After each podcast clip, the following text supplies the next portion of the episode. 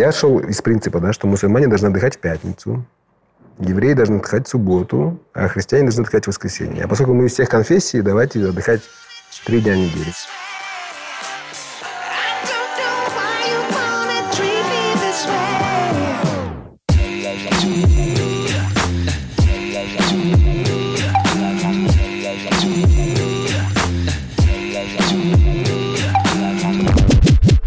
Йоу, всем привет, с вами подкаст «Давай на Ты». Нас давно не было, у нас был небольшой отпуск. С вами, как обычно, по-прежнему Дима и Антон. Антон, всем привет.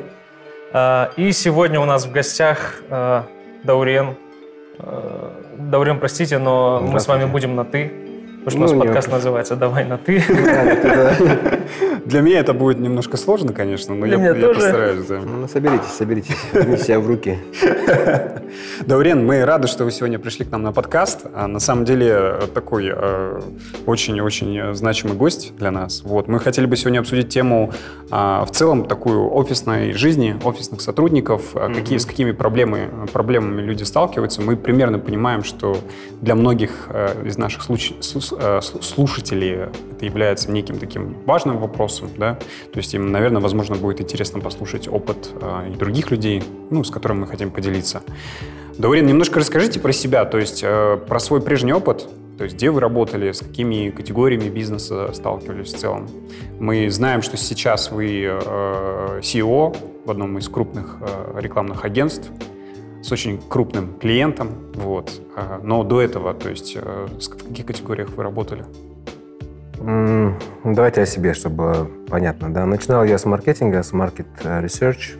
Я был консультантом по исследованиям маркетинга в маркетинговом центре при КИМЭП, при институте. Там мы зарабатывали деньги для института на исследованиях. Вот. Потом я работал в рекламном агентстве «Твига». Оттуда перешел в банковский сектор, в АБН АМРО Банк, тоже в маркетинг. Потом я решил, что я хочу понять, что такое продажи. Я ушел в Procter & Gamble компанию, где проработал 5 лет в отделе продаж. Ездил по регионам, учил людей продавать, строил команды. Потом мы с ребятами открыли рекламное агентство, которое было очень успешным.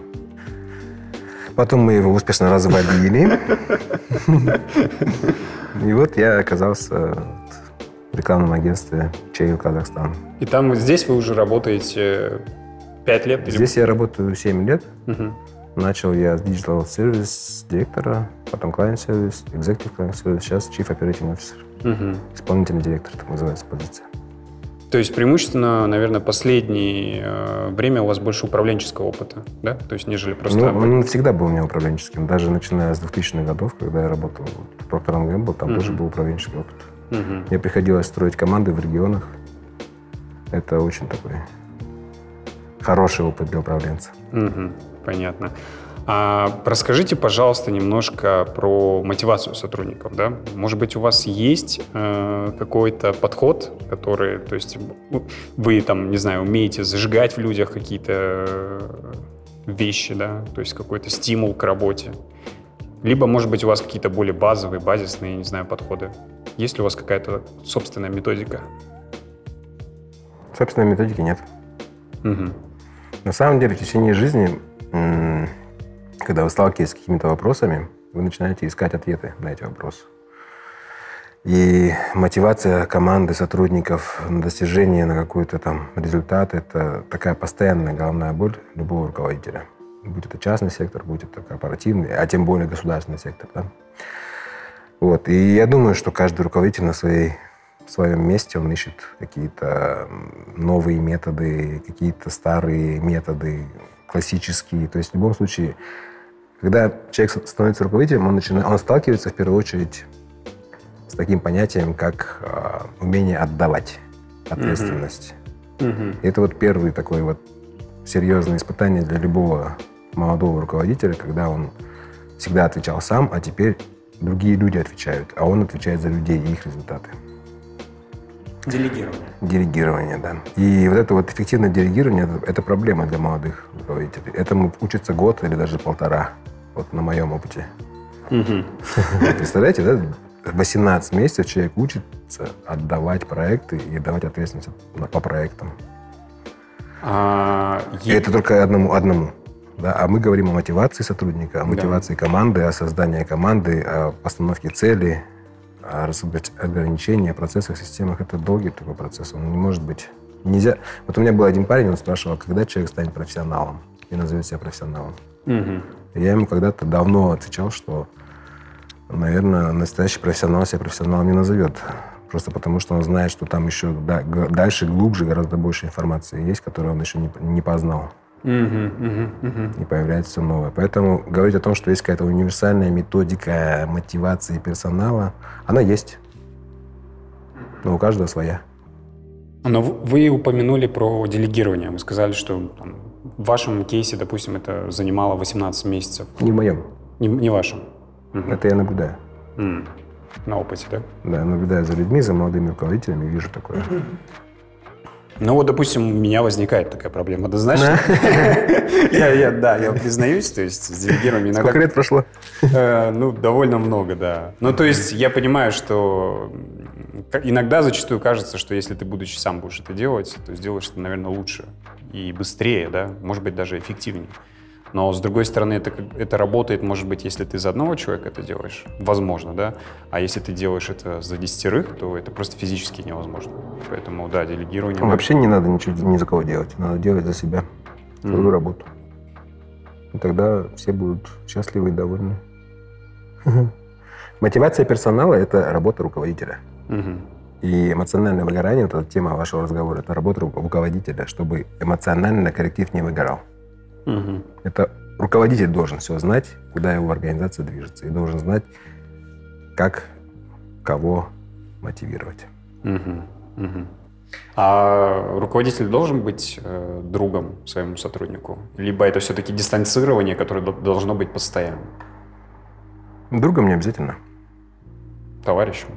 Товарищем тоже не обязательно. Просто руководитель. Руководитель должен быть в первую очередь человеком, вот так я скажу. Да, я согласен. Если руководитель человек, если у него есть какие-то определенные человеческие качества, которые, ну, не знаю, есть такое понятие эмоциональный интеллект, да, то есть он должен чувствовать, когда говорить с человеком, что ему говорить. Он должен понимать, какую позицию занимает данный человек и к чему он в итоге должен прийти. И это и есть его работа, а не выполнять проекты за других людей, боясь отдать свою ответственность. Вот Стив Джобс говорил такую интересную вещь, она мне очень понравилась. Он говорил, ваш продукт в финале никогда не будет выглядеть так, как вы его себе задумывали. Потому что люди, которые будут его делать, видоизменят его так, как они себе его задумывают. И в итоге вы увидите нечто иное, что вы придумали, нежели вы придумали изначально. Но не факт, что это будет плохо. А у Джобса была проблема. Он входил в детали и контролировал каждую мелкую деталь своего детища, да, своего продукта. Но даже он, даже в этом, будучи очень детальным человеком, который очень мелкие вопросы решал, тем не менее, даже он говорил, что его продукт не выглядит так, как он задумал. Потому что люди на местах решают самостоятельно. Был кейс один, когда... Джобс был очень против 3,5 мм вот этой дискеты для загрузки, а его сотрудники при разработке этого файла-носителя, они все-таки включили 3,5 мм дискету и не сообщили Джобсу. И во время презентации, когда ничего не работало, вот этот 3,5 мм дисковод вытащил всю презентацию в итоге. Хотя на самом деле его не должно было там быть. Понятно. Я надеюсь, Джобс поблагодарил его. И ну, конечно. А не психанул. Спасибо. Не, ну он же потом уже в интервью упоминал, что спасибо ребятам, что не послушали меня. Да. Пошли против. Это спасло ситуацию. Ну, я их уволил, но все равно. Ну, да. Джобс увольнял легко.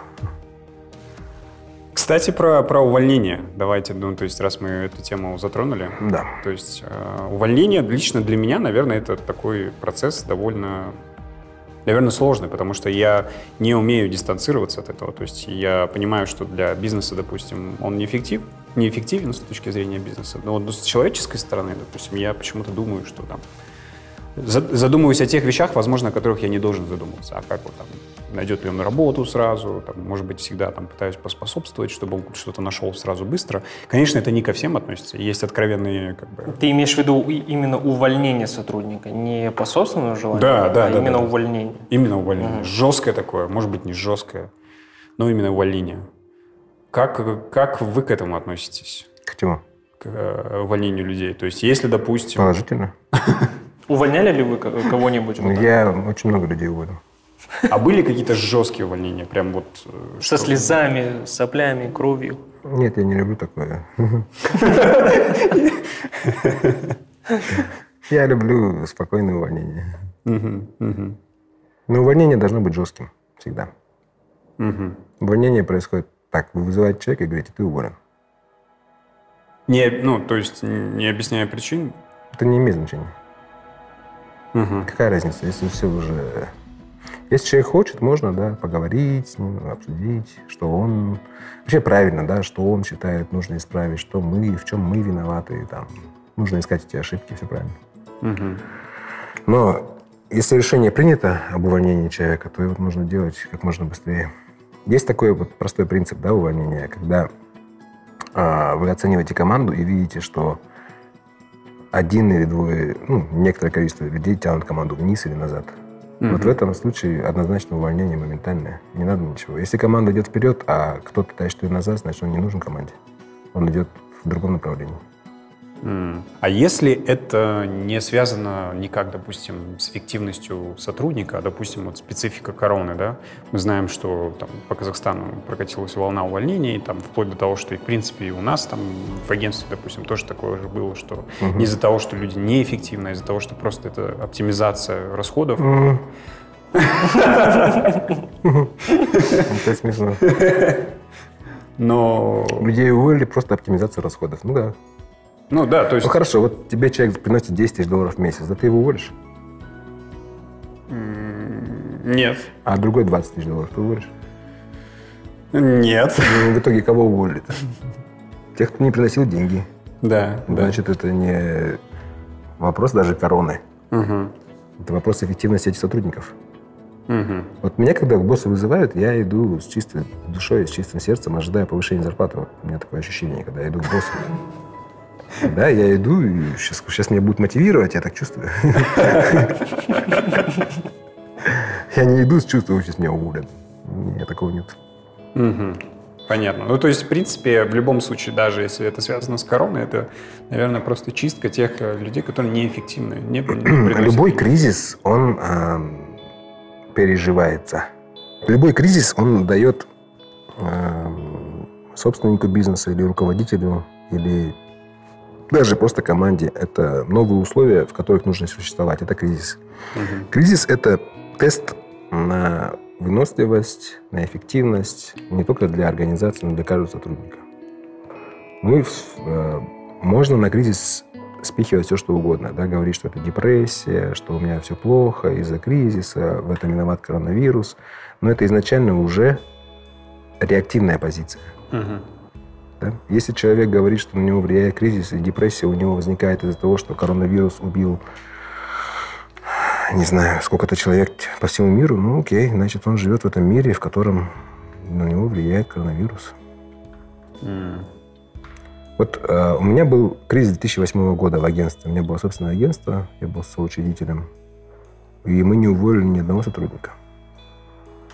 2008 год, рынок падает на 40%, я не уволил ни одного сотрудника. Потому что все были эффективны? Потому что все были эффективны. Но я сократил заработную плату всем на 30%, включая себя. Я сократил фонд заработной платы, но сохранил сотрудников. Ну вот, кстати, это очень такой интересный момент. На самом деле у многих людей, кого я спрашиваю, у всех мнения расходятся. Кто-то говорит, что давайте мы сократим неэффективных людей и оставим прежние зарплаты. Ну, то есть, будучи не согласным с тем, что всем подряд сократить, да, условно. Либо вот делаем вот так вот. Но тут же опять ты исходишь из того, есть ли у тебя неэффективные люди. Если ты видишь, что они есть, то ты как бы подвязываешь повод к их увольнению, что типа, ребят, кризис, поэтому как бы мы сокращаемся. Если вот как у Даурена таких людей не было, то открыто, честно говорю, что я не хочу никого увольнять. типа просто сокращать, ну, типа либо у вас будет просто меньше зарплата, и мы переживаем это, и либо у вас не будет просто работы у кого-то, и вообще денег не будет. Ну, да, смотри, это управленческое решение, которое зависит от ситуации, где вы находитесь. Если к вам пришла сверху там продразверстка, да, из штаб-квартиры московской, я не знаю, там лондонской, нью-йоркской, где вам говорят, сократите штат в 2 раза, вы будете сокращать штат. Вы будете думать, кто наиболее интересен для организации, чтобы остался. А если вы владелец бизнеса и вы, ну, как-то строили эффективную команду изначально, то да, может быть решение, когда мы всем сократим зарплату. Но, кстати, вот этот год, 2008, мы закрыли плюс 18% к прошлому году. При падении рынка на 40%. Это очень, очень... Это очень круто. Я даже в резюме себе указал.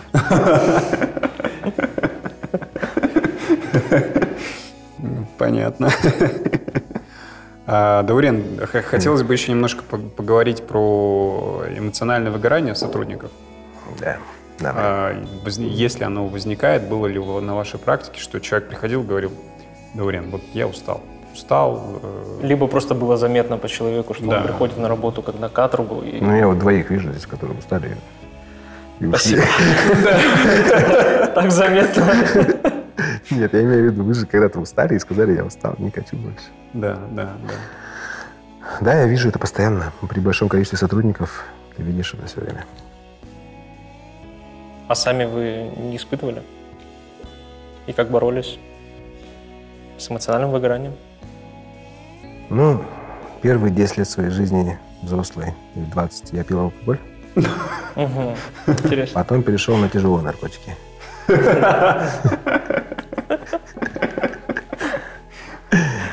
Как ни странно, да, вот это я слышал в Сеуле, да, в Южной Корее, что корейцы очень много пьют, потому что очень много работают, потому что они истощаются эмоционально. Знаете, я вот сейчас экспериментирую, вот уже некоторое время не пью. Сколько? Сколько не пьете? 1,5 месяца. И мне кажется, что эмоционального выгорания стало меньше, чем оно было. То есть оно, наоборот, способствовало? Алкоголь способствовал? Да, он вызывает депрессию. То есть вы начинаете как-то... Какой-то самоанализ начинается? Не то чтобы... Не знаю, как-то взаимосвязано. На самом деле, вот алкоголь, когда употребляешь в больших количествах, на следующий день уже не помнишь ничего, там, какие у тебя были проблемы. Но, может быть, это тоже влияет потом на твою эффективность, производительность, результативность. Ну и вообще на весь фон. Ну, то есть алкоголь выступает больше каким-то краткосрочным таким эффектом? На одно утро. До обеда поработать. Причем потому что у тебя болит голова, и у тебя отходняк, нежели ты просто забыл. Нет, именно прям стирается информация, стирается негатив какой-то, все это вот. То есть проще, наоборот, вот этот момент выгорания пережить, понять, почему он происходит, разобраться.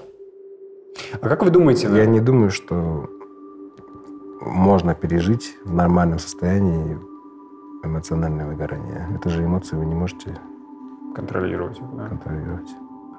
А как вы думаете, какие наиболее частые причины могут возникать? Я думаю, что все зависит от руководителя, организации, от руководства компании, от людей, которые принимают решения в компании. Эмоциональное выгорание может возникнуть в вашей команде, у ваших сотрудников, потому что вы плохой босс.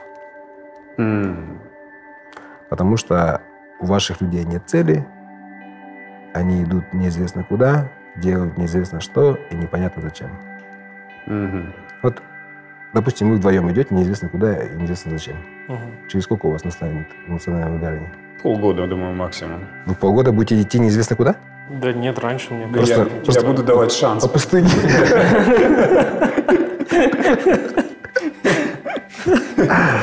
Полгода будете идти и анализировать друг друга, да? Это все из-за него, блин.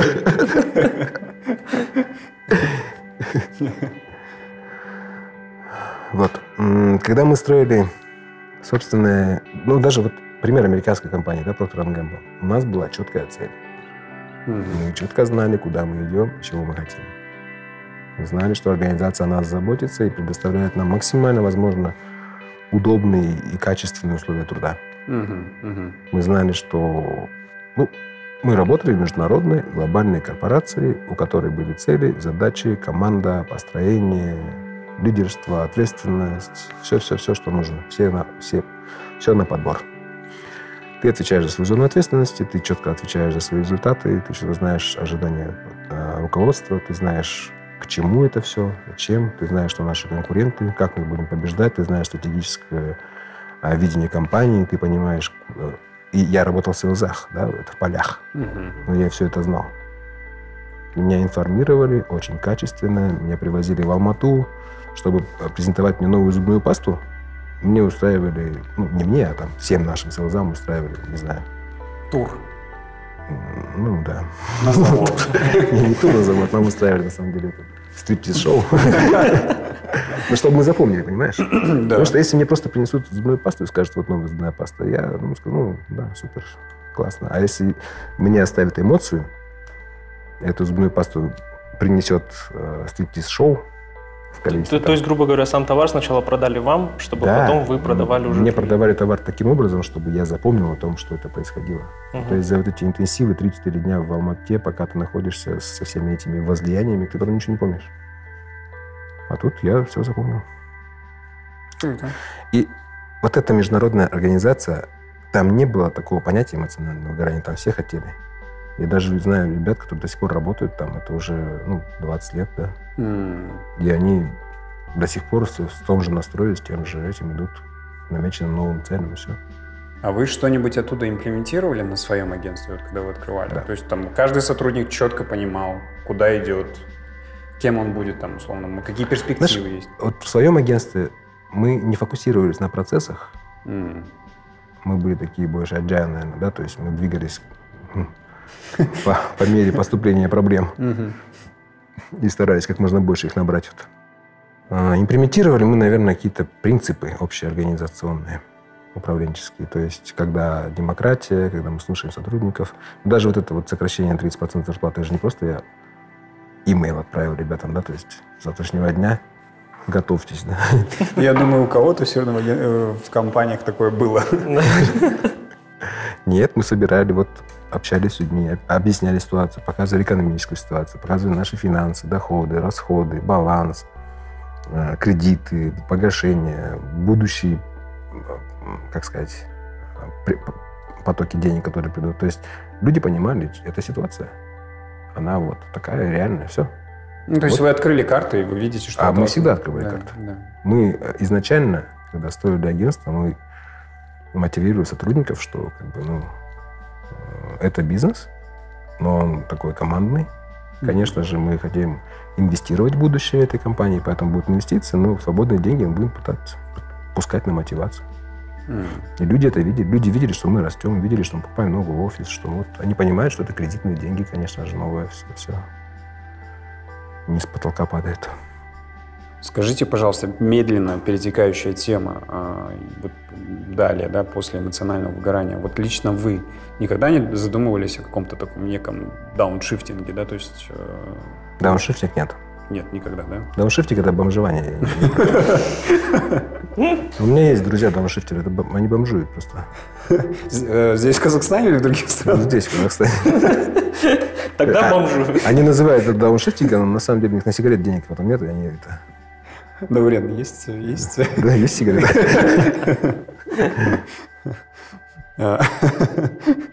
Но просто на самом деле, там, возможно, у кого-то возникает на стыке, там, возможно, там, какого-то там, кризиса среднего возраста, мысли о дауншифтинге, когда они там, не хотят больше быть в этой корпоративной жизни, может быть, там, пойти и стать дровосеком. Вот Дима хочет там, к какому-то времени стать просто дровосеком где-нибудь в Канаде. В лесу никого не... Рубить лес и, наверное, зарабатывать на этом, не знаю. Мне без разницы. Не, ну а что мешает рубить лес здесь? Или в Сибири вот полно леса. Я не хочу в Сибири. Это звучит... В Сибири болеть лес, это звучит как-то, как будто я на каторгу еду. То есть канадский лес лучше, чем российский лес? Само звучание даже лучше. Ну, типа, лес в Канаде и лес в Сибири. Туда людей отправляли умирать. Просто. Ну, а в Канаде эти штаты вообще не заселены, где лес варят. Ну, и отлично. Там все по югу. Хорошо. Распределены. Никого рядышком. Идеально, в тишине, спокойно. Почему-то вот дауншифтинг канадский лес у нас как какой-то это... Апшифтинг прям, я не знаю. Какой-то это лучше, чем работать в любой компании. В принципе. Я это часто слышу просто. Если бить в Канаде. Я бы поехал бы в дауншифтинг. Не, у меня нет. Я уверен, что у многих людей, да, но у меня нет. Угу. Это связано, наверное, с моими какими-то морально-этическими принципами. А вообще куда-нибудь хотели бы уехать? Или нет, я хотел бы... уехать? Да. А куда ехать? Ну, не знаю, допустим, вам джоб-оффер сделали в Сингапуре. Вы бы поехали? То есть... Нет. Нет. То есть есть определенные вещи, которые держат вас здесь? Нет. Я просто не поехал бы в Сингапур. Ну, окей, любая страна, которая там вас привлекает, допустим. Я бы, наверное, про джоб-оффер уже не интересовался, наверное. То есть это более, может быть, наверное, какое-то свое дело. Ну, смотрите, вы едете в Сингапур, получаете джоб-оффер, но все, что вы видите в Сингапуре, это офис и офис. Ну, инфраструктура, там... Инфраструктура. Ну, то есть наполнение, грубо говоря, когда ты здесь выходишь из офиса, садишься на забитый автобус, который непонятно, когда тебя куда довезет, не довезет, и т.д. и т.п. Вот в таком духе. Но это тоже зависит от видения ситуации. Если вы построили свою жизнь таким образом, что автобус вас везет неизвестно куда... Мне нравится начало. Тогда в вашей жизни присутствует проблема. Наверное, да. Которую надо решать. Как глубоко копнули. Нет, ну я вот подстраиваю, да, свою жизнь под нужды моей жизни, да, то есть так, чтобы мне не надо было полтора часа ехать в автобусе. Угу. Может быть, я сэкономлю это время и превращу его в деньги, и буду эти полтора часа думать о чем-то другом. Угу. Ну, то есть вот так. Можно ехать в автобусе, читать книгу, это тоже интересно. Есть же метро, у нас 6 станций. Да. Можно туда-сюда кататься, книги читать. А вот вы говорили, что вы уже 7 лет работаете в компании. Угу. Вот про средний срок работы на одном месте, потому что... У меня средний срок 5 лет, 5-6. Но вы считаете это плюсом или минусом? Просто моему другу звонил HR, чтобы сделать предложение по работе. И когда она ему сказала, ну, спросила, сколько вы уже лет работаете, он сказал, я работаю 9 лет в компании. Она сказала, что ну, что-то вы засиделись, и прям отказала, что типа, ну, вы нам не подходите, потому что вы уже 9 лет сидите в одной компании. И типа... Да, а-ля, типа, не развиваешься? Да, типа, ты не развиваешься. Ну, я не знаю, это что... зависит от человека. Угу. Да, то есть, если человек 7 лет пришел в компанию менеджером по управлению баранами, и 7 лет был менеджером по управлению баранами, при этом количество баранов не росло, да, ну, там, гипотетично. Это означает, что, ну, да, он не развивался, он просто получал удовольствие от жизни. Но если человеку просто нравится эта позиция... Ну и все, пусть работает там. Ну, в смысле, это не выглядит как, что человек не развивается? Или... Это выглядит, как человек не развивается со стороны. Ну вот, ну представьте себе, вы берете человека, резюме, и он написано, что он 9 лет работал ассистентом, менеджером в одной компании на одной позиции 9 лет. Ну, видимо, его все устраивало, и компанию это устраивало. Ну а если вот человеку просто вот в радость его работы, он понимает, что если он перейдет на следующую ступень, то это больше ответственность. Ему просто не хочется работать с большим количеством людей или делать какую-то другую работу. Вот ему нравится. Вот поэтому HR он не подошел, потому что ему не хочется больше ответственности. Но в смысле, это в человеке больше как плюс или как минус? Ну, это с какой точки зрения посмотреть? Смотрите, у каждого человека есть свое место в жизни. Угу. У каждого человека есть своя позиция, которой он достоин, и к которой он стремится, скорее всего. И если его все устраивает, это плюс для него. Но, опять же, знаю... Но для HR, который ищет лидера, который будет брать ответственность, принимать решения, вести за собой, это минус. Но, зная все вот эти корпоративные штуки, даже твой руководитель будет постоянно тебе... на тебя давить, что, типа, уже 3-й год на этой должности, пора бы развиваться куда-то. А если, типа, человеку, ну, блин, мне комфортно на вот моей должности сейчас, я никуда не хочу, типа. Не, ну, если ты выполняешь всю работу идеально, нету вопросов, не работай дальше. В чем проблема? Поверь мне, есть такие компании. Мне кажется, если человек идеально выполняет свою работу, его будут продвигать. Автоматически, то есть... Да, типа тебе не избежать этого в крупной корпоративной неизбежно будешь расти. А человек, который в крупной корпорации не рос, ну, скорее всего, были к нему вопросы или претензии. Поэтому это все-таки больше как минус, типа, если... То есть нужен был кризис, чтобы он наступил, и его уволили, потому что он неэффективный. Да нет, ну, типа, если человек эффективно все делает, но... Ему просто комфортно. Ну, кстати, я сталкивался, да, довольно часто с такими людьми, которые, в принципе, им нравится на текущем месте, они не хотят брать дополнительную какую-то ответственность на себя. Ну, у меня вот было как-то эмоциональное выгорание или дауншифтинг, да, не помню, сколько мне было лет, но еще даже не было. Я хотел быть водителем. Водителем чего? Машины. Машины? Не дальнобойщиком? Нет, водитель, ну, водитель, офисный водитель. Вот не думать ни о чем, не нести никакой ответственности, спать спокойно по ночам, ждать, когда тебе принесут зарплату, требовать повышения каждый месяц. Ну, то есть нормальные водительские будни.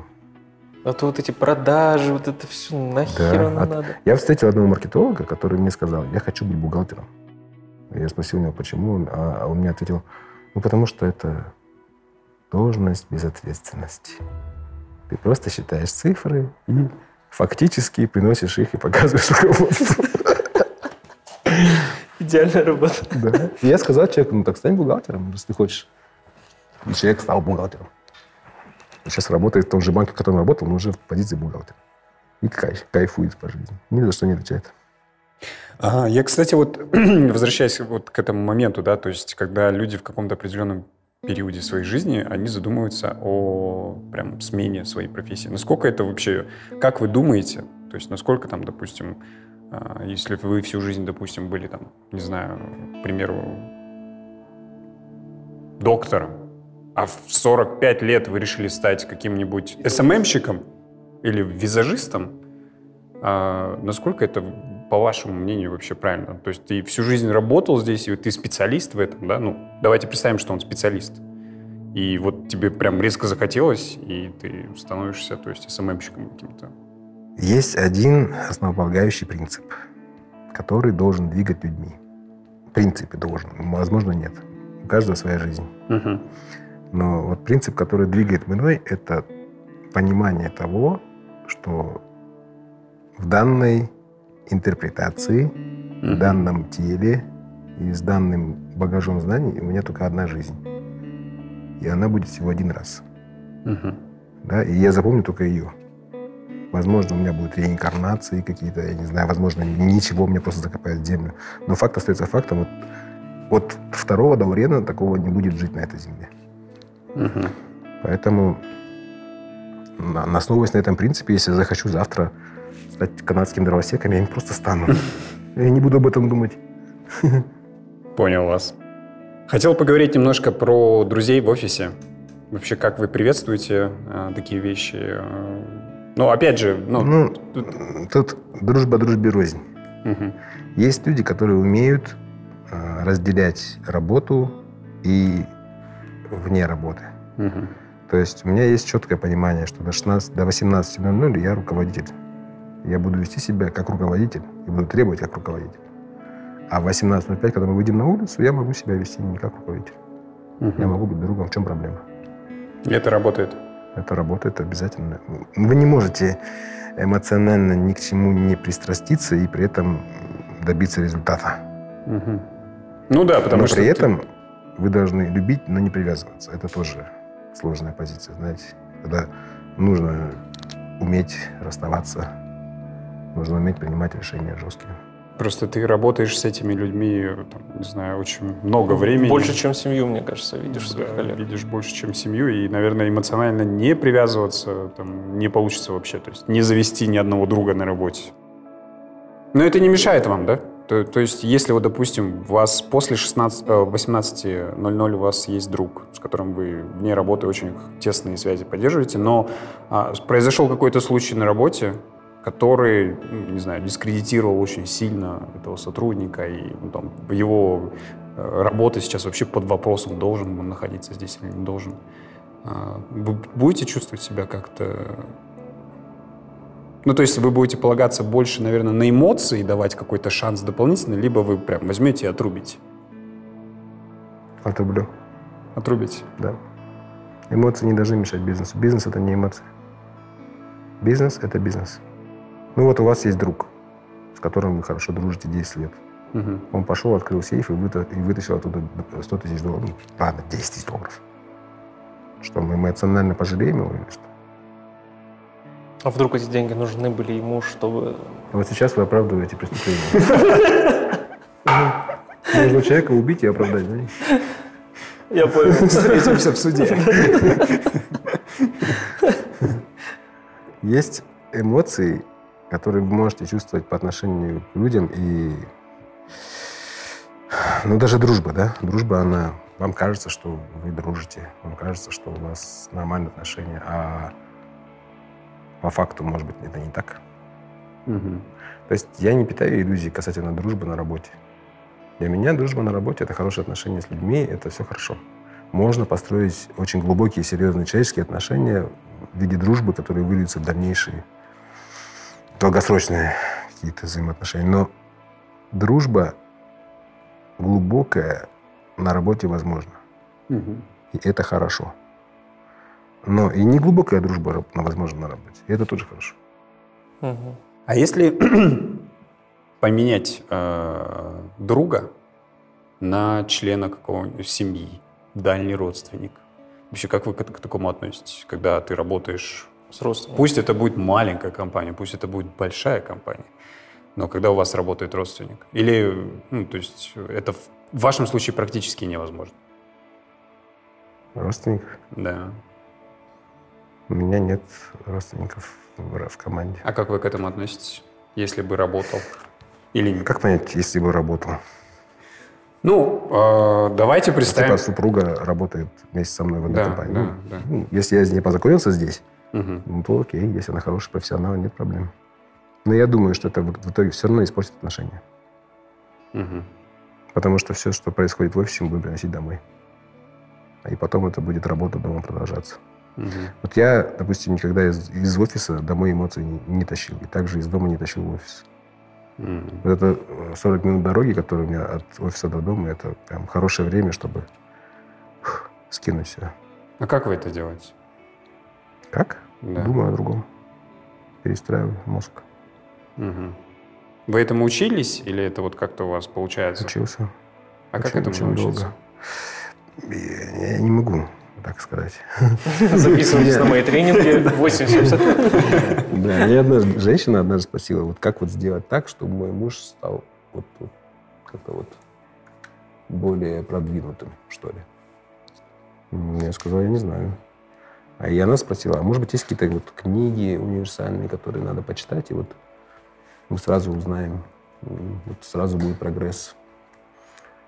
У меня вот тогда на этот вопрос был такой момент, что...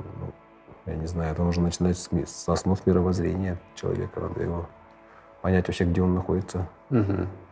Может быть, одному надо религиозные какие-то книги читать, другому, может быть, просто элементарные какие-то вещи надо дать.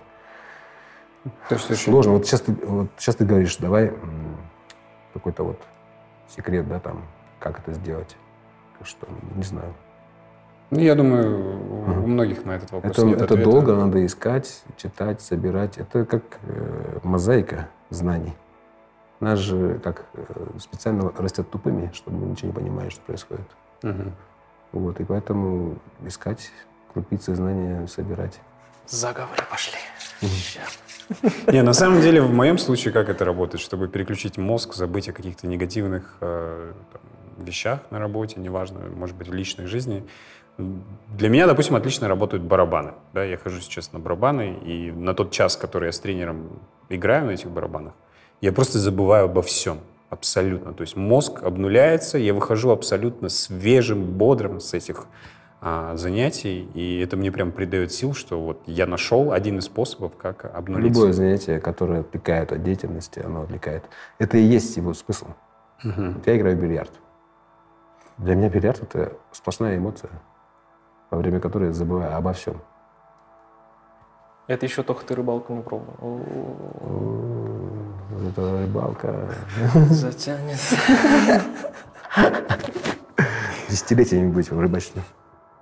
А вы, может быть, Не играете в игры случайно? Я играл в компьютерные игры, Call of Duty была моей болезнью, Counter-Strike и Age of Empires, я помню, стратегии. Это в этом случае работает? Это убивает время просто. Но не работает как обычно. Не работает. Ни PUBG, ничего.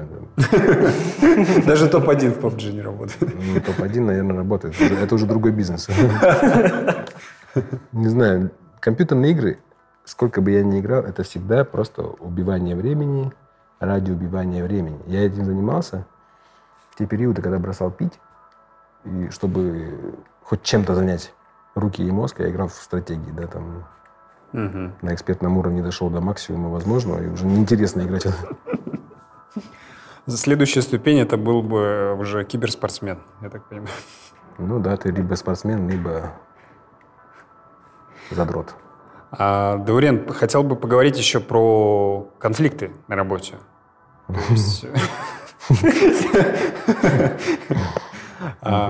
То есть очень часто все-таки, работая с людьми, возникают на работе конфликты, и зачастую многие там не умеют контролировать свои эмоции, и возникают какие-то такие очень моменты, да? Напряженные. Напряженные, да, которые, наверное, если не решить здесь и сейчас, будут в будущем отражаться на работе, то есть возникнет какое-то напряжение постоянное и так далее.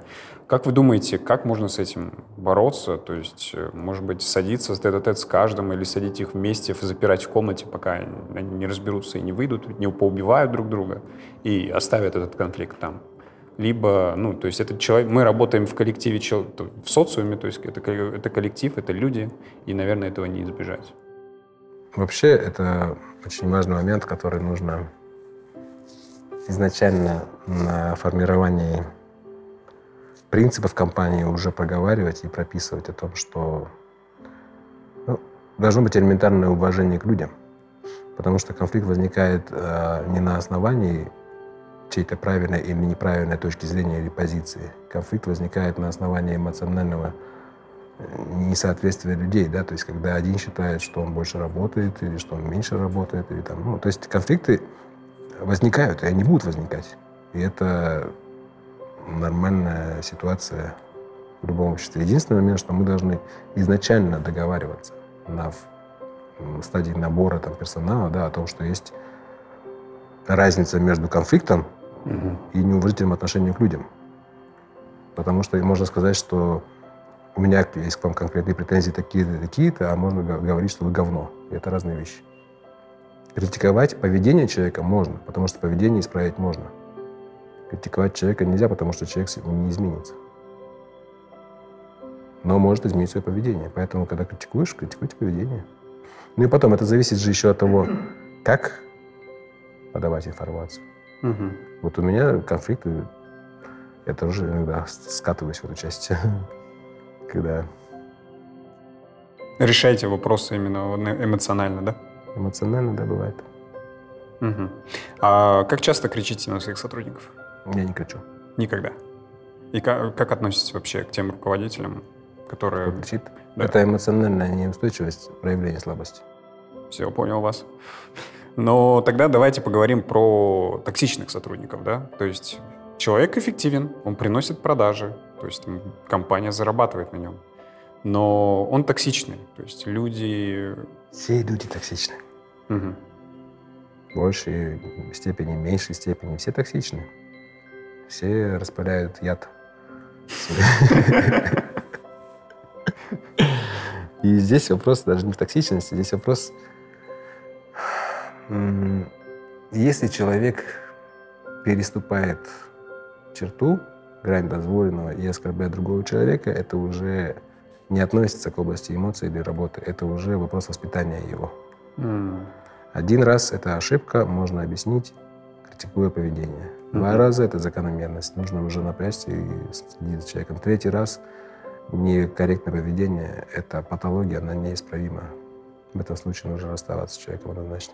Вне зависимости от того, насколько он эффективен. Вне зависимости от эффективности. Важны результаты организации, ни одного человека. Ну да, конечно. Один человек никогда не вытащит организацию.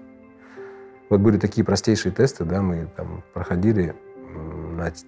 Нам объясняли важность команды, и мы готовили там походный набор. Сначала каждый сам выбирал себе походный набор, потом мы делились на команды, и в командах утверждали, финальный походный набор. И вот каким бы умным человек ни был, каким бы у него ни был IQ, и как бы он ни казался профессионалом, там, в итоге командный результат всегда выше, чем индивидуальный. Потому что команда, когда обсуждает, она обосновывает, почему мы должны взять столько шоколада в поход, и столько воды, и какого взаимоотношения, да? А с другой стороны, второй человек привносит в это командное решение необходимость взять снасти рыболовные. Там. Ну, то есть эти люди, которые о питании, они не думали о снастях. А человек, который о добыче еды, он не думал о том, что нужно брать шоколад по каким-то причинам. Или воду. То есть командный результат всегда выше, чем индивидуальный результат. И поэтому говорить, что у нас есть звезда, которая вытащит нас всех, ну да, в принципе, это возможно. Стив Джобс был звездой для Apple в свое время. Но даже они его уволили. Да. И все равно команда эффективна. Компания эффективна и сейчас топ-бренд, наверное, в мире. Может быть, благодаря таким решениям тоже. А если немножко повернуть ситуацию, то есть давайте поговорим про любовь в компании. То есть, ну, опять же, мы работаем с людьми. Вот так? Да, прям вот так. От любви до ненависти один шаг. Мы работаем с людьми, то есть, и зачастую возникают какие-то отношения между сотрудниками. Как вы думаете, насколько это влияет вообще? Это влияет. Это очень сильно влияет. Сильно влияет. То есть... Вот у меня сейчас есть такая ситуация, и, мне тяжело. Не в смысле у меня. Ну, я понял. В вашем... В моем опыте. Не по опыте, а в моем подчинении, да, есть сотрудники, которые эмоционально привязаны друг к другу. Привязались. А если ситуация, например, ваш сотрудник из агентства, у него началась любовь там с одним из ваших клиентов? Это не проблема. Не проблема? Нет. Ну, нет, а если... Нет, а в плане, что если там ваш сотрудник отвечает за... И со стороны клиента, например, сотрудника, они отвечают за какое-то согласование, еще что-то, и вот эти их отношения могут повлиять на то, что какой-то проект, который заведомо убыточный, может быть, например, согласован. Просто из-за того, что у людей какая-то эмоциональная связь. Ну, это, видимо, как бы от случая к случаю. Здесь, да. Я думаю, у меня вот в моей работе так не может быть, потому что у нас есть понятие такое, как утверждение, да, проекта. То есть там мышь не проскочит. Там его просмотрят и юристы, и бухгалтера, и менеджмент, все просмотрят. Угу. И в детали войдут и дадут правильные там решения. Но не знаю даже. Но от того, что проект заведен, ну, да, мне кажется, это все равно не влияет на что. Угу. Вот когда два сотрудника в одной организации находятся вместе в рабочее время и во внерабочее время, это уже проблема. Это проблема для них и для организации. Мне так кажется. Возможно, нет. Угу. Если они по работе не пересекаются, не сталкиваются, ну, да, хорошо. Ну, вот у меня сейчас ситуация. Менеджер и руководитель подразделения, они вот полюбили друг друга. И теперь шлют имейлы друг другу из соседних комнат. Когда будет отчет? Смайлики. Подмигиваешь. Наоборот. Там уже не подмигиваешь. Там уже 2 недели ждут. Ну, кстати... А отчет никак не получился. Кстати, возвращаясь к той мысли, то, что сотрудник, это все, то есть если это зародилось на работе, наверное, если они как-то соприкасаются в работе, приходя домой, они это все, да, они это тоже. То есть это не только для компании, наверное. Не да, для них тоже. Для них работа тоже продолжается дома. Да. И вот я сейчас беседую с этими ребятами, и я понимаю, ну, я спрашиваю, как вообще вы это все переживаете дома, и, ну, вот. Парень говорит, что, ну, не очень хорошо. И, скорее всего, одному из них придется уволиться просто потому, что это не хочется. Ну, здесь, да, типа взвешиваешь, наверное, что для тебя дороже, отношения либо работа. Но, опять же, даже если ты решил расстаться с человеком в пользу работы, и вместе вы точно уже работать не сможете. Да. Да. То есть, да, в принципе, но в любом случае кто-то уйдет. Да. Угу. Удаленка. Как она для вас прошла? И продолжается ли она? 50-50. 50% людей работают в офисе, да? Нет. А, нет, вы имеете в виду? Я наполовину отдохнул, наполовину напрягся. Первые 2 месяца были шикарнейшие вообще, просто шикарнейшие. Я плюсую. Даже вот дома.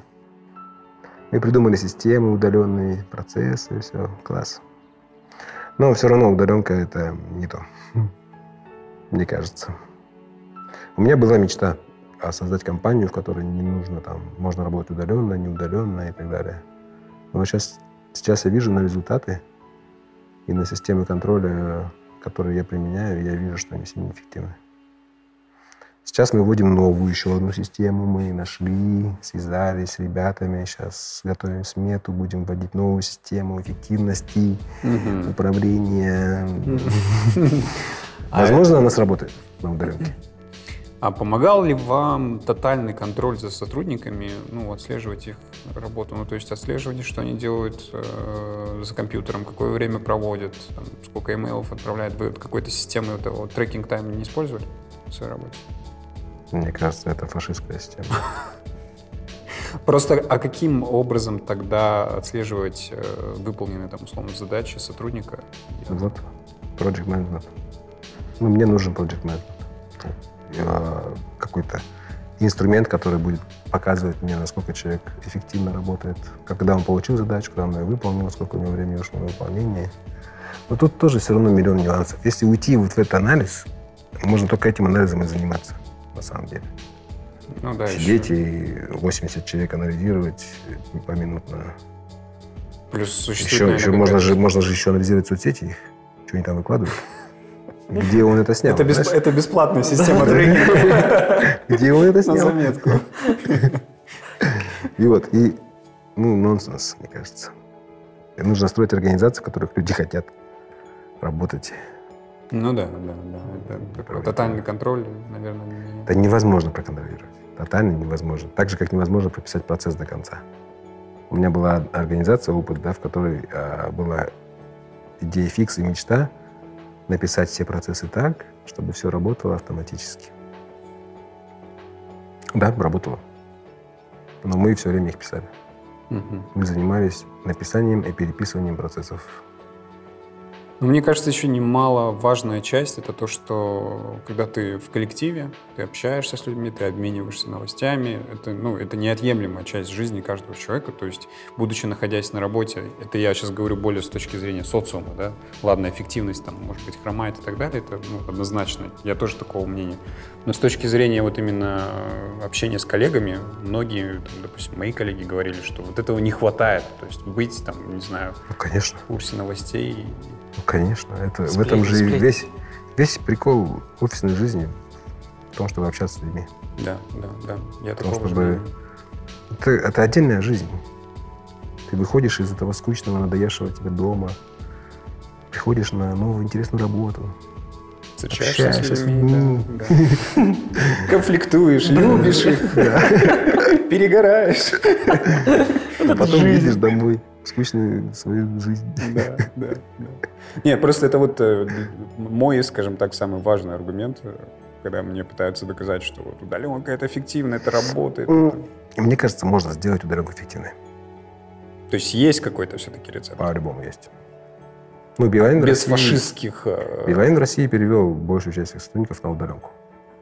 Просто Google тоже в свое время перевел, но они вернули потом всех людей, потому что... Они дали опцию такую, что вы можете приходить и в коворкинге заниматься сколько угодно времени нужно, общайтесь. Ну, вот у нас также в российском офисе сделали. То есть раньше же как твое место, твой стол, твоя тумба. Ну, сейчас такое убрали. И ты рабочее место бронишь как переговорку. Ну, и типа просто приходишь. А можно вообще не приходить. Можно вообще приходить. Да, можно не приходить, можно забронить, приходишь и сидишь, работаешь. Есть рабочий стол. Да. Просто сел и сидишь.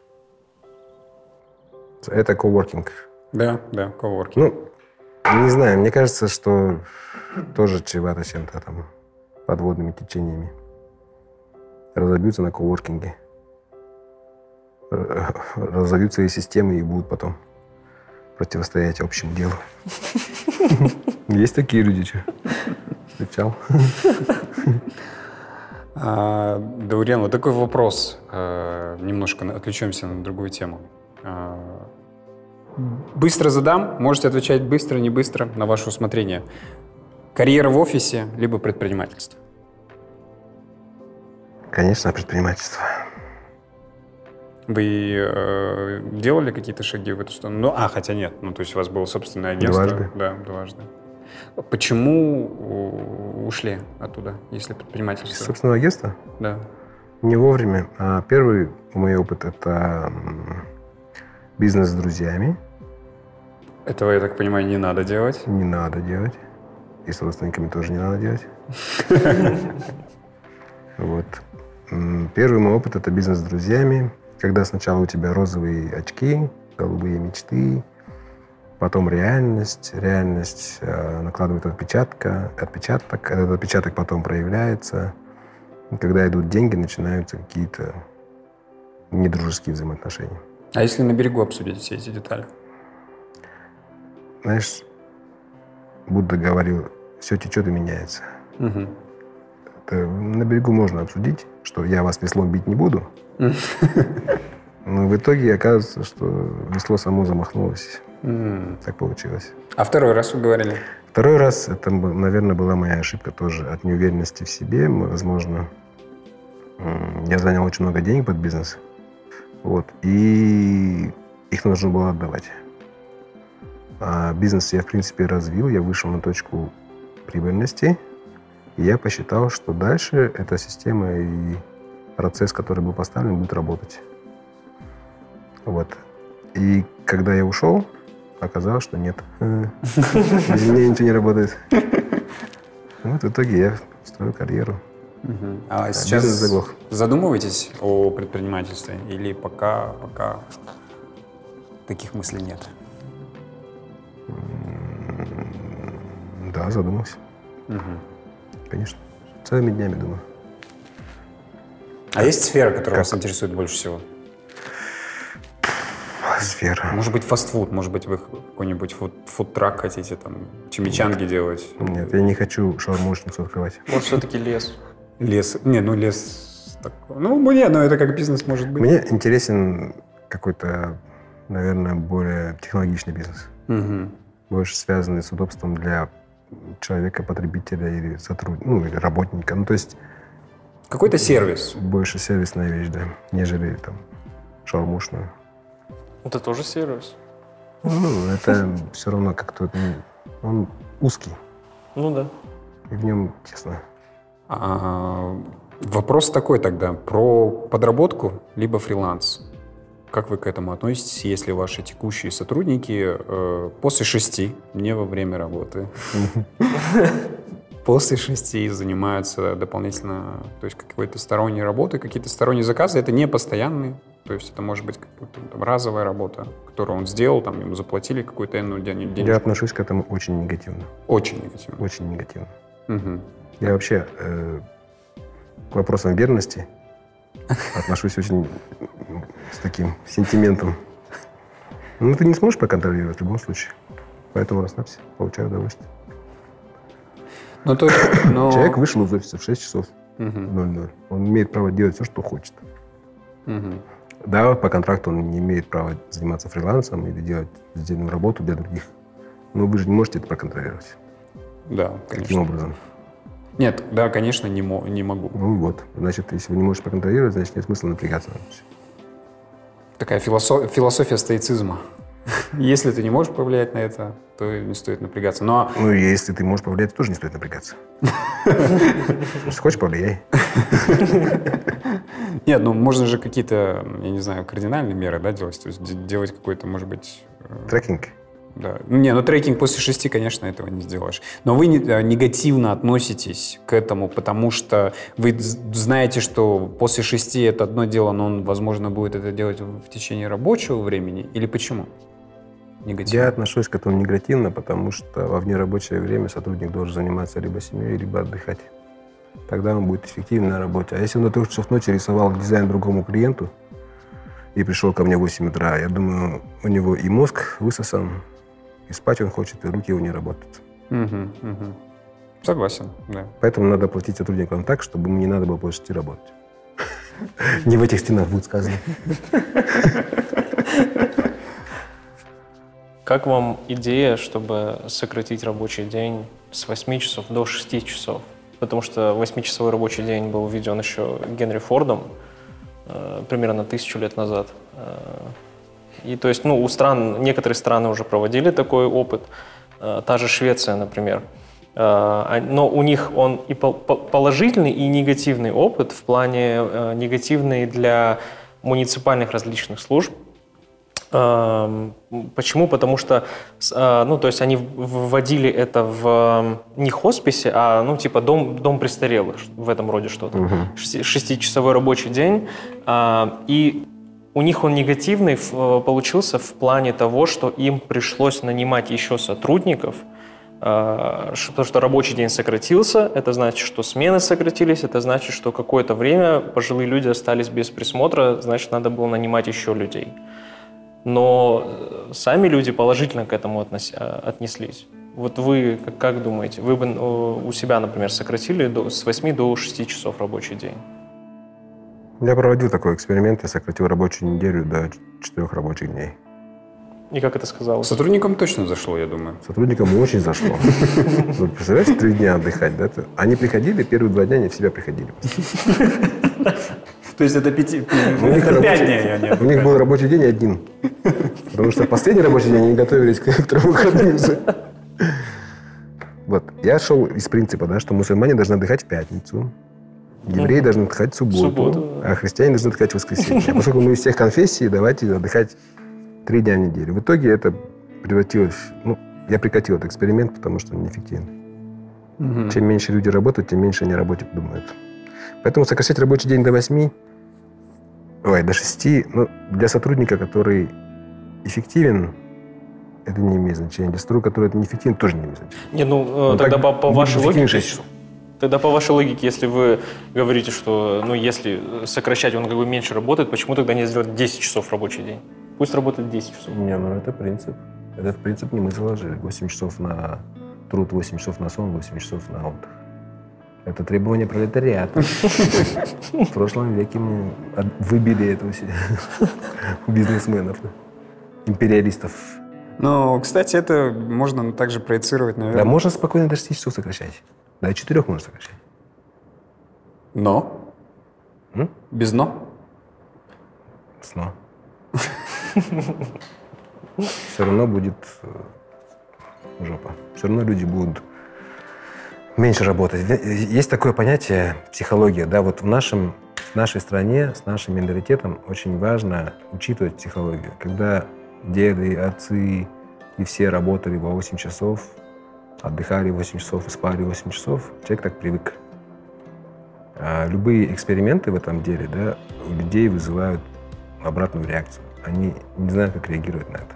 Это непривычно, с одной стороны хорошо, с другой стороны свобода, с третьей стороны у меня появляются личные дела, а если можно так, значит можно и по-другому, значит можно и меньше.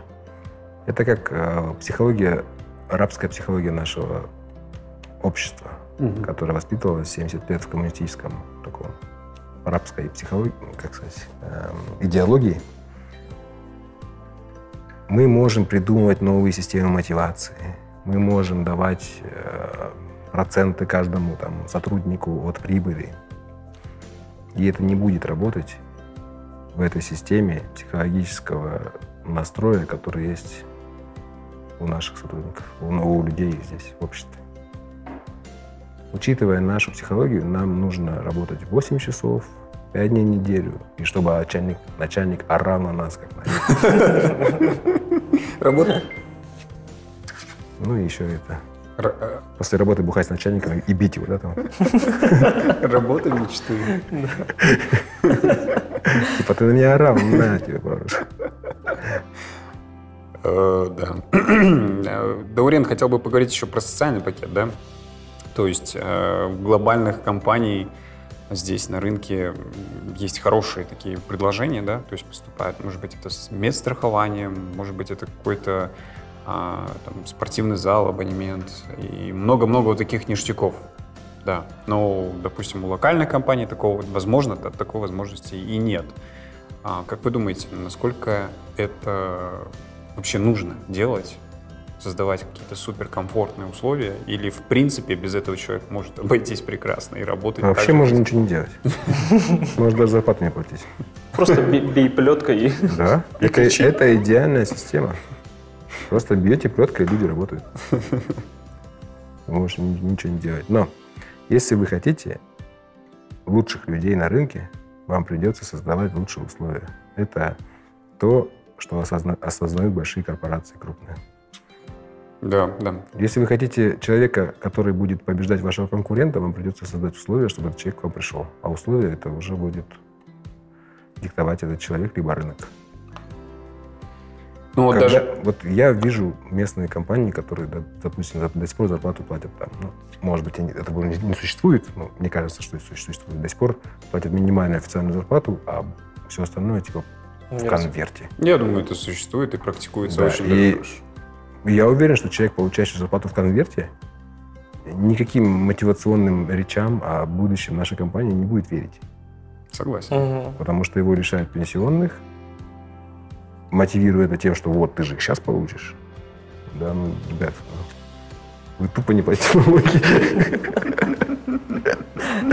Еще мотивируйте меня этим. Ты хотел бы зачитать новость одну небольшую. То есть Google, наверное, пошел немножко дальше. Они решили платить половину зарплаты в течение 10 лет после смерти сотрудника. То есть деньги будет получать жена. Это правильно. Вы же забираете мужа у жены на полжизни, даже больше. Некоторые жены, мне кажется, даже призадумались. Типа... Давайте 1,5 миллиона долларов или муж. Это правильное решение, на мой взгляд. Google ищет людей, которые будут мотивированы и которые будут на них работать и приносить им прибыль. И эти люди должны получать достойную оплату труда. Угу. И дополнительные ништяки. Допустим, это может влиять на принятие решения человека, когда он знает, что в случае его преждевременной кончины, да, супруга будет обеспечена, дети будут обеспечены. Да, он даже не на принципе, десятилетие, да, ну, то есть все хорошо. Он может жить спокойно, заниматься своими делами, которые ему важны в этой организации. Google на самом деле не сделал ничего нового. Ну, я не знаю, мы все так говорим о нем, но он не делал ничего нового. Угу. Они построили организацию, основанную на старых достаточно принципах, угу, которые существуют. Ну, красиво украсили офис науки. Ну, плюс... Ну, хотя, в принципе, да, если сравнить это, например, Google с каким-нибудь советским предприятием, заводом, да. На заводе есть тот же самый буфет, где тебя покормят и так далее. Бесплатная столовая, да, зал, да, душ. Общага. Офигеть, я там даже квартиру предоставляют тебе еще. В Советском Союзе даже лучше. Я прям этот, у меня переворот в мозгу произошел, типа, что? Вообще это, как сказать, самая лучшая стратегия для вот новой организации, которая существует, это гугловская, это брать выпускников, тестировать их, выбирать лучших, наиболее умных, наиболее активных. Угу. По всем параметрам психологическим создавать команды и потом уже запускаться. И, конечно, создавать условия для сотрудников, чтобы они чувствовали себя комфортно и не думали о бытовых проблемах. Ну, то есть поставить гараж, СТО, детский сад, игральные комнаты. Я думаю, это то, к чему все-таки будет стремиться весь бизнес в итоге. Но, с другой стороны, это выглядит, то, как подает это Google, выглядит все очень дорогим. Ну, в плане какое-то местное агентство на это все посмотрит, скажет, блин, ну, типа, мы не готовы это все делать, это все очень дорого и так далее для своих сотрудников. Нет, почему? А, ты говоришь про местное агентство? Да, да, да. Ну, местное агентство, не знаю, у меня была сауна, настольный теннис. Я хочу к вам поработать. Что там еще? Давайте откроем агентство. Давайте ваше агентство откроем снова. И через 4 года закроем, да? будет. Просто покайфуем годик. Покайфуем. Не, я скажу так, мы кайфовали, но мы не пахали. Я вот знаю своих сотрудников, которые ночевали в офисе, и даже сутками, бывало, работали в офисе, чтобы дать результат, пока там кто-то играл в теннис. Ну, нет проблем с этим. Мы тоже сидели, пили пиво и рассуждали над идеями, которые человек рисовал, там, помогали как-то. Ну, то есть условия труда, которые позволяют человеку находиться в офисе большую часть времени, это плюс для организации. Все. И вот еще немного про этику и, скажем так, друзей на работе.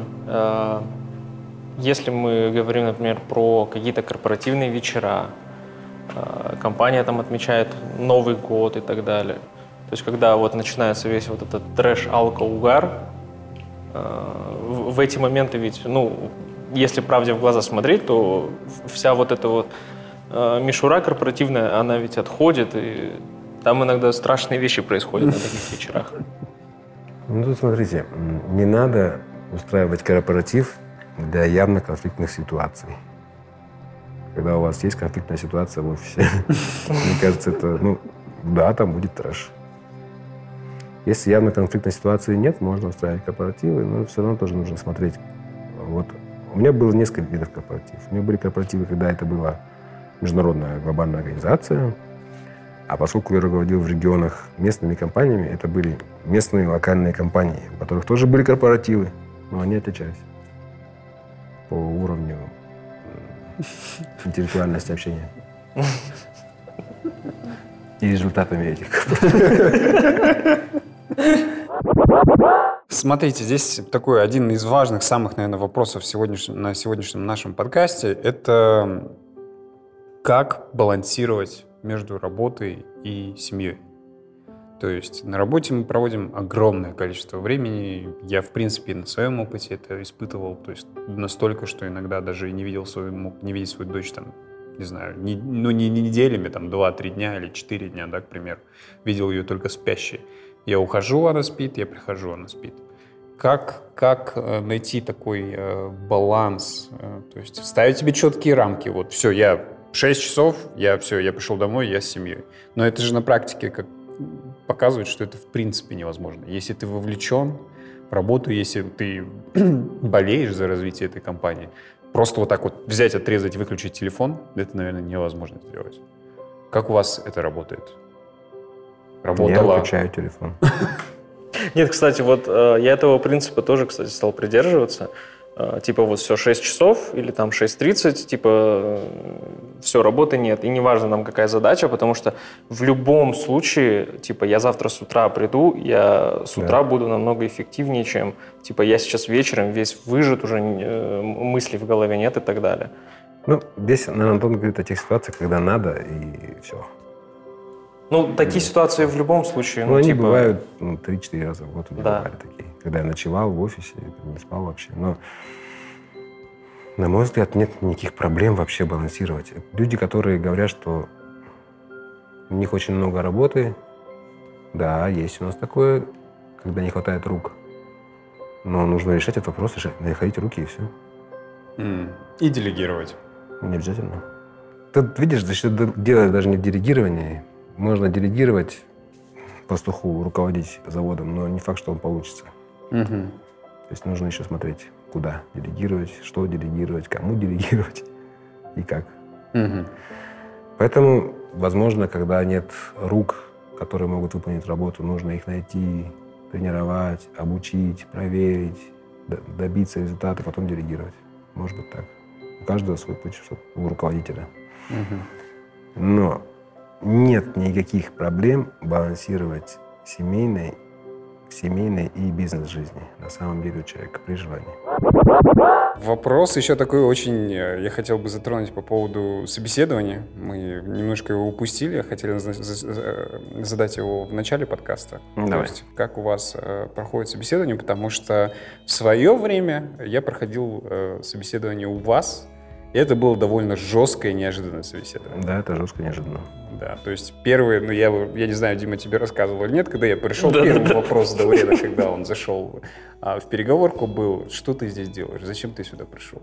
Ну да. Ну, по сути, это абсолютно логичный вопрос. Это нормальный вопрос. Ну, типа... Здравствуйте, рассказывайте, зачем вы пришли, кто вы. Нет, вы не так сказали. Вы сказали, пришел? Ну да, может быть. Ну давай, рассказывай, кто ты такой. Нет, если бы вы с такой улыбкой говорили, это одно дело. Сейчас я улыбаюсь. Вы пришли максимально серьезно. Да, это правильно. Я пришел ломать тебе парадигму собеседования. Либо хребет. Либо хребет. Собеседование.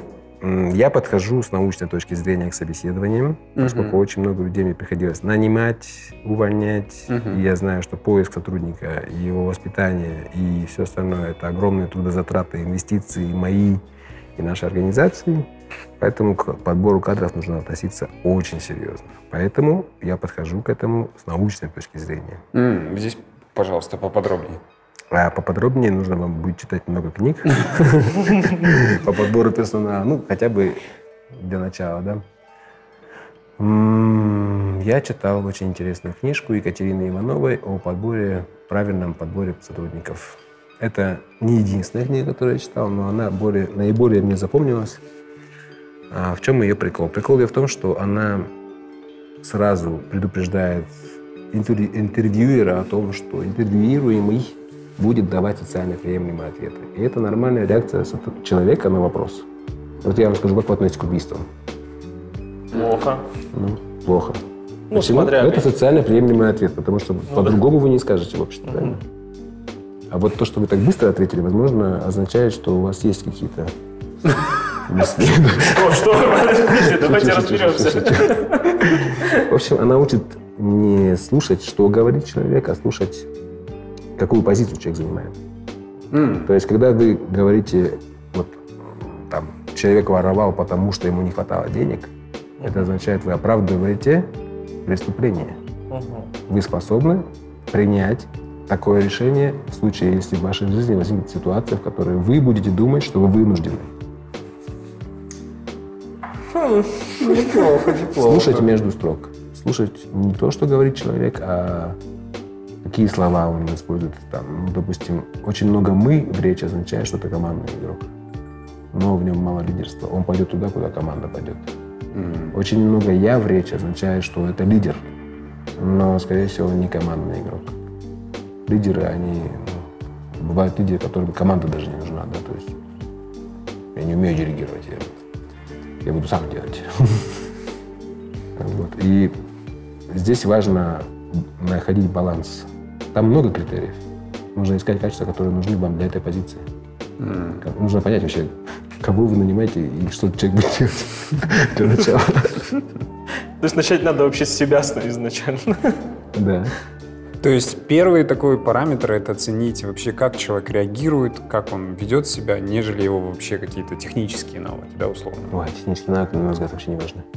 То есть в первую очередь сначала это, а потом уже возможно, ну, то есть проверить его технические навыки, насколько он вообще хороший специалист. Потому что, типа, изначально ты же будешь работать с человеком. Технологии меняются слишком быстро. То, что вчера было актуально, сегодня не актуально. То есть его навыки вчерашний день. Всегда. Поэтому важны не навыки его текущие, а его умение обучаться, воспринимать новую информацию. А расскажите, пожалуйста, про самое трэшевое собеседование, которое у вас было. Может быть, какое-то было такое настолько трэшевое, запоминающееся, ладно, не обязательно даже трэшевое. Типа, как вы относитесь к убийствам? Положительно. Да. Я люблю убивать. На этом запись заканчивается. Мы вырежем Call of Duty, оставим «Я люблю убивать». Нет, был ли у вас опыт какой-то такой, который вы запомнили, что вот не какой-то неординарный человек, да, пришел? Не обязательно трешовое, а просто собеседование, которое вот вы запомнили. Так, самый необычный человек, который пришел ко мне на собеседование, да, был такой. 2 раза было такое. Я человека нанял прямо на собеседование через 5 минут после начала собеседования. Воу, прикольно. Мне даже сейчас обидно немножко. Ну почему? Это же экстраординарная вещь. Я знал позицию, знал человека, знал его необходимые параметры, и этот человек идеально подходил. Я на собеседовании говорил, вы принят. По-моему, даже одному сотруднику 3 минуты было собеседование. Офигеть. А какой диалог был, вы не помните? Диалог? Ну, я пришел, поздоровался, спросил, как дела, спросил, чем занимался человек. Задал пару основополагающих мировоззренческих вопросов, получив правильный, на мой взгляд, правильный и приемлемый ответ, я сказал, что я пошел на нем. Ну, а смысл мне копаться в его подноготной и изучать, а почему вы ушли из этой компании 6 лет назад? Классика. Классика. Да. А кем вы видите себя через 5 лет? Что вас сподвигло? И давайте искать там проблему, да? Я вижу, человек профессионал. Это больше как психолог, наверное, уже. Да, ну вот пришел ко мне человек-профессионал, который точно знает эту работу, который выполнит ее на 200% качественно. И я знаю, что с ним можно работать, и он адекватен. И он хочет эту работу. Зачем мне еще что-то ему спрашивать у него? Мы закончим наш подкаст, да? Да, поэтому, ребята, спасибо, что слушаете нас. Даурен, спасибо вам, что вы пришли. Поэтому подписывайтесь, ставьте лайки, где это возможно. Услышимся в следующем подкасте. Всем пока. Пока-пока. Позовите меня на нормальный подкаст про секс где-то. Окей.